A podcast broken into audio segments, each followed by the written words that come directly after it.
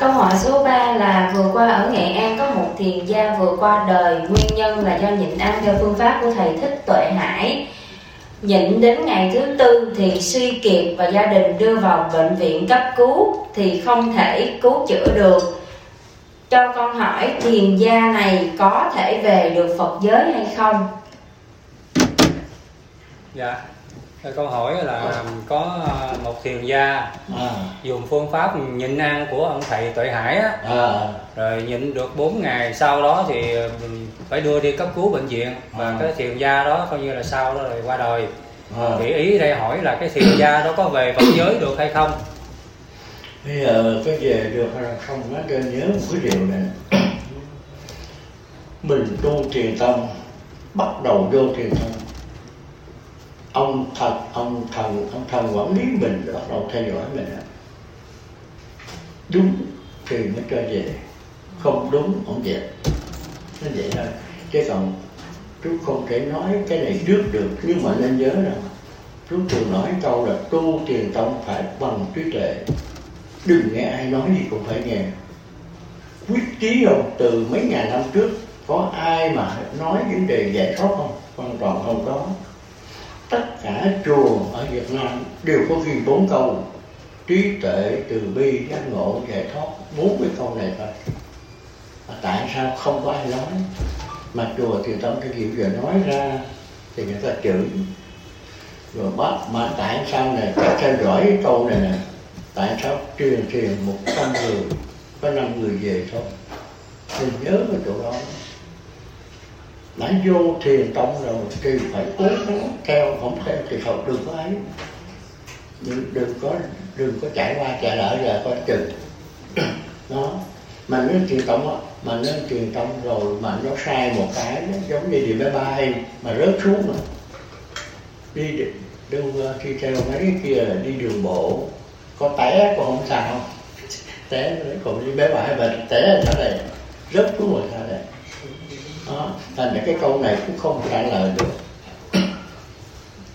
Ông Tuệ Hải thì ông dạy cho ăn cái phương pháp U-sa-va, đảm bảo cái dạy giải thoát đó.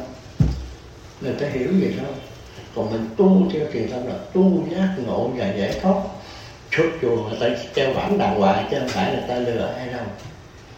Thành ra mình tu truyền thống phải bằng trí tuệ.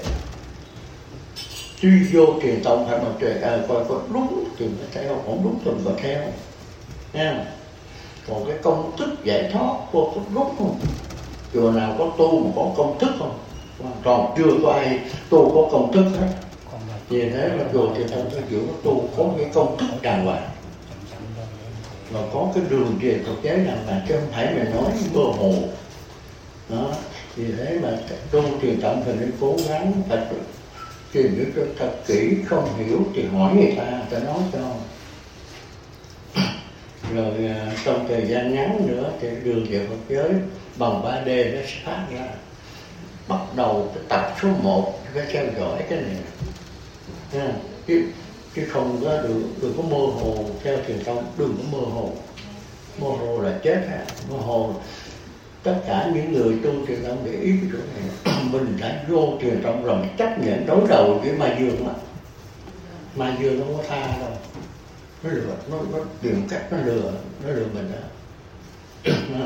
Thành ra bây giờ tu truyền thống Phật gặp Phật cũng không lại nữa, gặp ma cũng không chơi nữa. Đó, mà phải hiểu căn bản này mới tu truyền thống được. Rồi câu hỏi tiếp đi. Câu hỏi số 4. Người tu thiền tông đói ăn mệt nghỉ, việc nhịn ăn để thanh lọc cơ thể như vậy có đúng không? Cái câu này á, nói đúng tu thiền tông á, đừng có bận bịu gì hết. Có mình làm gì thì làm cái nấy. Đói ăn mệt nghỉ chứ đừng có đi cầu chinh lại lục mà cái trên thực tế mà.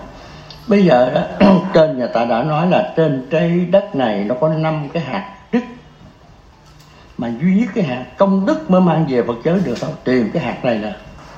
Phước đức dương lên trời, phước đức âm ở trái đất. ác đức xuống địa ngục, siêu ác đức xuống quả ngục. Mình phải hiểu căn bản này nè.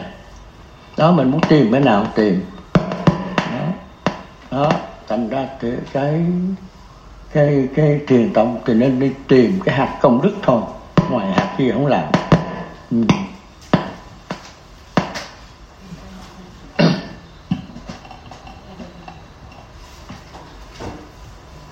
Rồi, câu hỏi tiếp đi.